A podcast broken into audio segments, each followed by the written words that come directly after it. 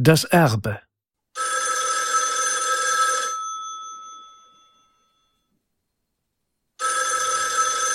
Zweiundzwanzig Uhr.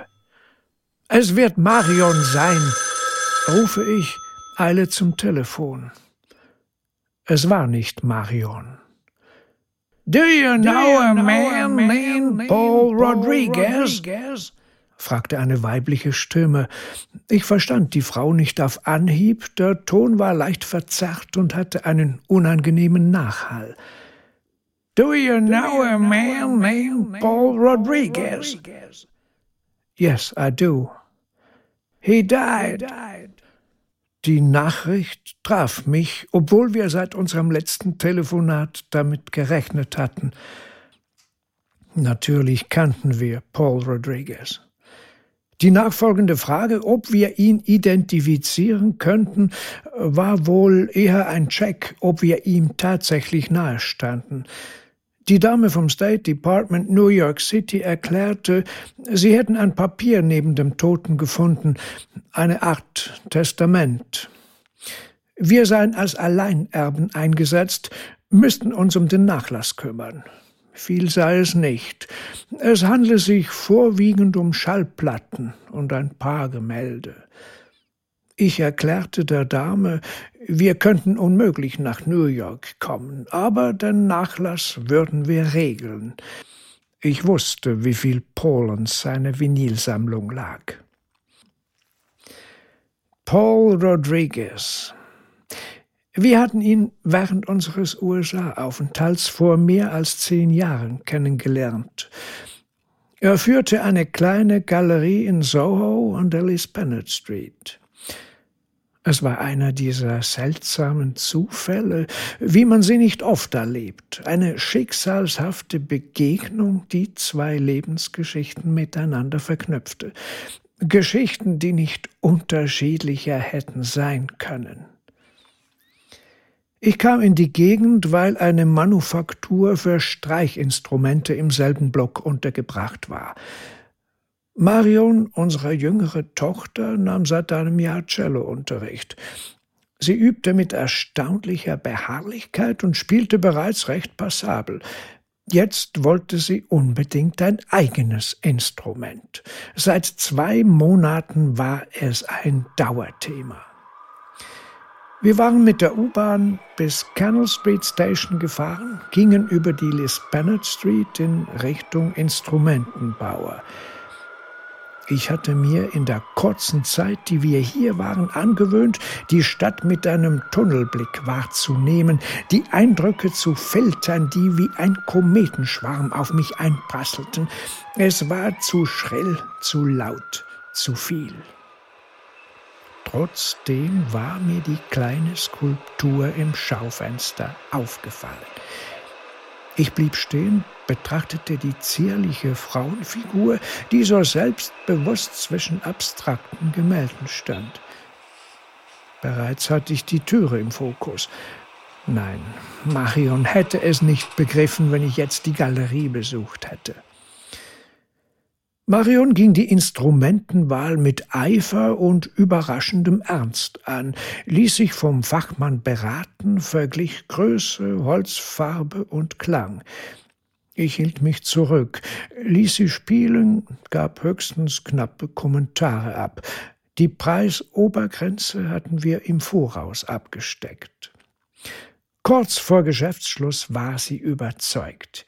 Sie hatte ihr Instrument gefunden. Die Enttäuschung war groß, als sie es nicht gleich mitnehmen konnte.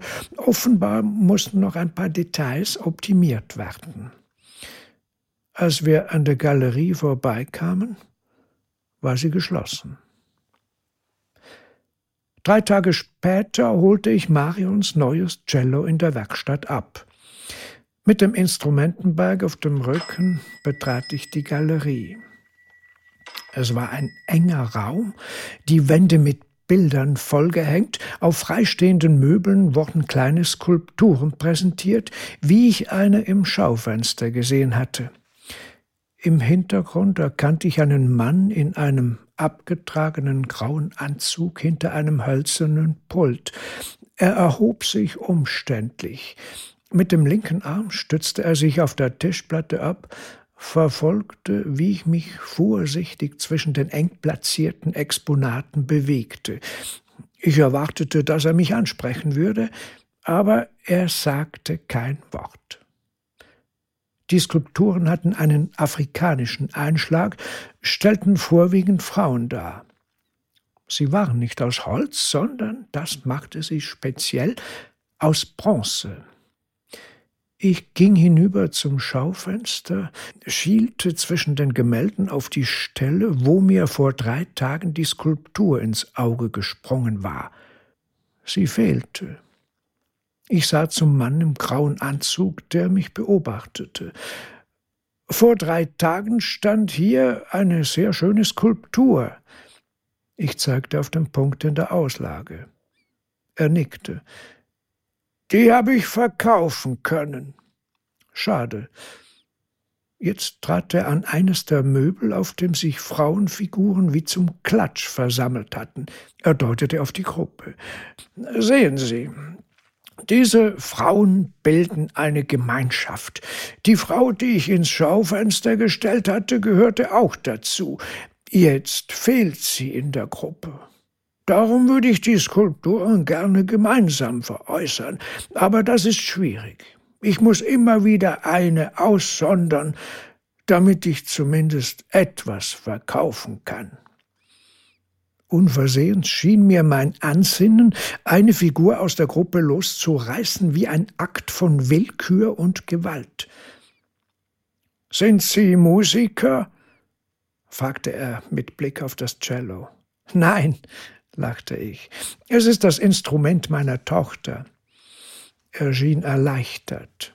Als Musiker würde ich nie sein Kunde werden. Möchten Sie nicht die ganze Gruppe kaufen? Er deutete auf das Ensemble, ein unschuldiges Lächeln im Gesicht. Nein, Sehen Sie, die Figuren beginnen erst zu leben, wenn sie in Gemeinschaft sind. Eine einzelne Figur kann diese Spannung nicht erzeugen. Eigentlich dürfte ich die Frauen nur gemeinsam verkaufen, aber tja, ich kann mir nicht leisten, nichts zu verkaufen. Ich nickte, nahm aus Gefälligkeit die Frauengruppe genauer in Augenschein. Sein Lächeln wurde breiter. Nein, so schnell würde ich nicht auf seinen Vorschlag eingehen. Natürlich war das Argument des Galeristen stichhaltig. Erst im Zusammenhang entfalteten die Figuren Dynamik und Spannung. Aber was sollten wir mit einer Gruppe Frauen? In der Wohnung, die wir in New York angemietet hatten, gab es keinen Platz für dieses Ensemble. Offenbar hatte er meine Überlegungen gescannt. Es funktioniert auch, wenn sie näher beisammen stehen. Es wird sogar noch spannender, dramatischer. Er schob sein Notebook an den Rand seines Arbeitstisches, nahm die Figuren vom Möbel, positionierte sie auf der hölzernen Tischplatte. Zum Beispiel so. Jetzt tuscheln sie miteinander. Ich ging näher, umrundete den Tisch, spürte die Energie, die von den Frauen ausging. Wer ist der Künstler oder die Künstlerin? Künstlerin, eine junge Frau, die sich auf ihre Wurzeln besinnt. Können Sie die Gruppe für mich reservieren? Für zwei Tage? Ich will sie meiner Frau zeigen. Jetzt strahlte er. Sicher kann ich das. Ich hatte es unterlassen, nach dem Preis zu fragen. Was kostet die ganze Gruppe? Ist sie bezahlbar? Er setzte sich an den Tisch, verschob die Frauen an den Rand, sah zu mir. Einzeln verkaufe ich die Figuren für 900 Dollar. Er behielt mich im Auge, als versuchte er aus meiner Reaktion herauszulesen, ob er den Bogen überspannt hatte. Endlich löste er den Blick, sagte, die Gruppe ist vergleichsweise günstig. Dreitausend Dollar. Ich hob die Augenbrauen, überlegte. Zuerst musste ich meine Frau für diese Anschaffung begeistern. Er kramte in der Schublade, förderte Papier und einen Stift zutage, setzte die Lesebrille auf, die ihm an einer Kette vor der Brust baumelte. Fragend sah er zu mir. Ich nannte ihm Name und Adresse. Er begann zu schreiben. Ich sah ihm zu, musterte ihn. Er musste um die sechzig sein. Die schütteren grauen Haare hatte er zu einem Rossschwanz gebunden, das Gesicht war von Falten gezeichnet. Seine Hände zitterten leicht, als er das Papier zu mir drehte. Unter dem Werktitel und dem Namen der Künstlerin waren die 3000 Dollar vermerkt. Ich nickte, übernahm den Stift. Nachdem ich unterschrieben hatte, erhob er sich, streckte mir die Hand entgegen. Paul, Paul Rodriguez. Natürlich hatten wir die Frauengruppe gekauft. Bereut haben wir es nie. Es ist ein faszinierendes Kunstwerk. Jetzt steht es im Eingangsbereich unserer großen Schweizer Stadtwohnung. Paul Rodriguez hatte etwas Rätselhaftes an sich, das auch meine Frau faszinierte. Wir waren danach alle paar Monate in der Galerie, kauften hin und wieder ein Kunstwerk. Immer trug er denselben grauen Anzug. Einmal besuchte ich ihn allein. Er offerierte mir Kaffee, orientierte mich über neue spannende Werke und die nächsten Ausstellungen. Ich erwähnte Marions Instrumentenanschaffung, die mich damals zu seiner Galerie geführt hatte, hoffte, er würde etwas über sich erzählen. Er gab nichts preis. Doch beim Abschied meinte er beiläufig, seine wahre Leidenschaft gehöre nicht der bildenden Kunst. Dieses Bekenntnis ließ mich aufhorchen. Wie er so selbstverständlich inmitten der Kunstwerke stand, war es schwer nachvollziehbar. Natürlich wollte ich Näheres wissen, wollte, dass er dieses Rätsel auflöste.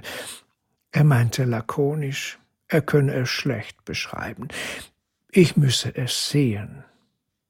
Ich blickte mich in der Galerie um. Nein, lachte er, Zeigen könne er es nur in seinem Apartment. Ich war mir nicht sicher, ob er das ernst meinte, nahm an, er lasse die überraschende Offenbarung auf sich beruhen. Nein, er lud mich tatsächlich in sein Apartment ein. Meine Neugier siegte, ich nahm die Einladung an. Seine Wohnung lag auf der anderen Seite des Hudson River in New Jersey, an der Mercer Street.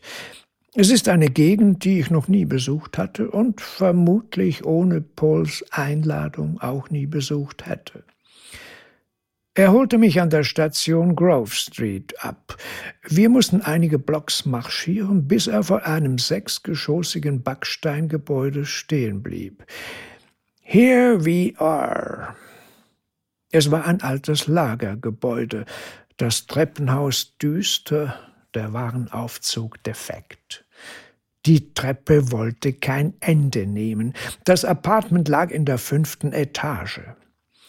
Paul schloss eine schwere Metalltüre auf, ließ mich eintreten. Ich blieb abrupt stehen. Vor mir lag eine riesige Halle, ein Warenlager. In der Luft lag der Geruch nach trockenem Staub.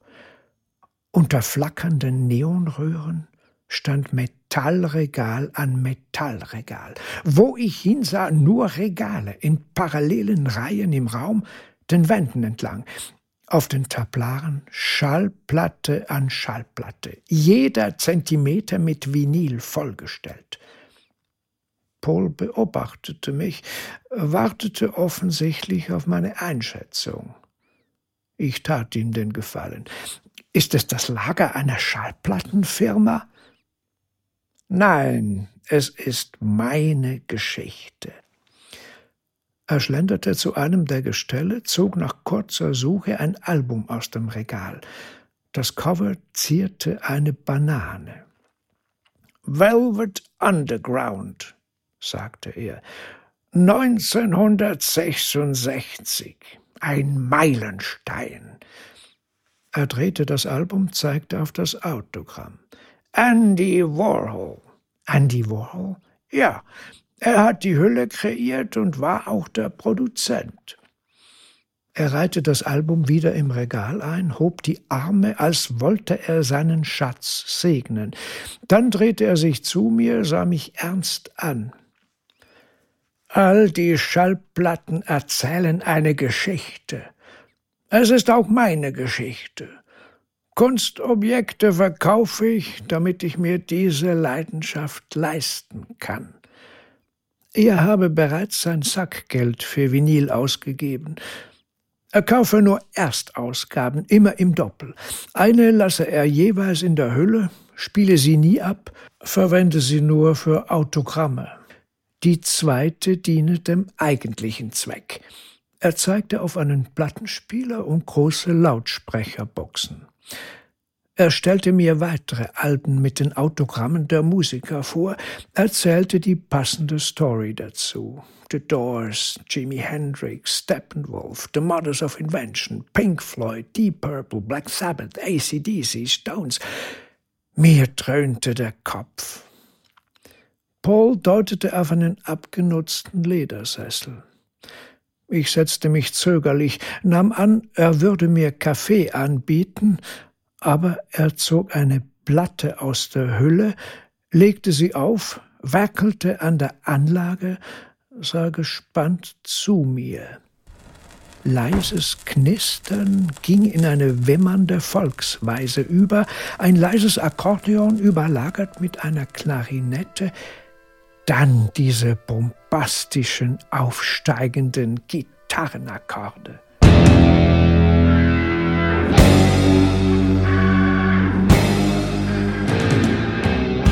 Pink Floyd, The Wall. Ein fernes Echo aus meiner Jugendzeit. Paul setzte sich auf einen Hocker, versank in der Musik.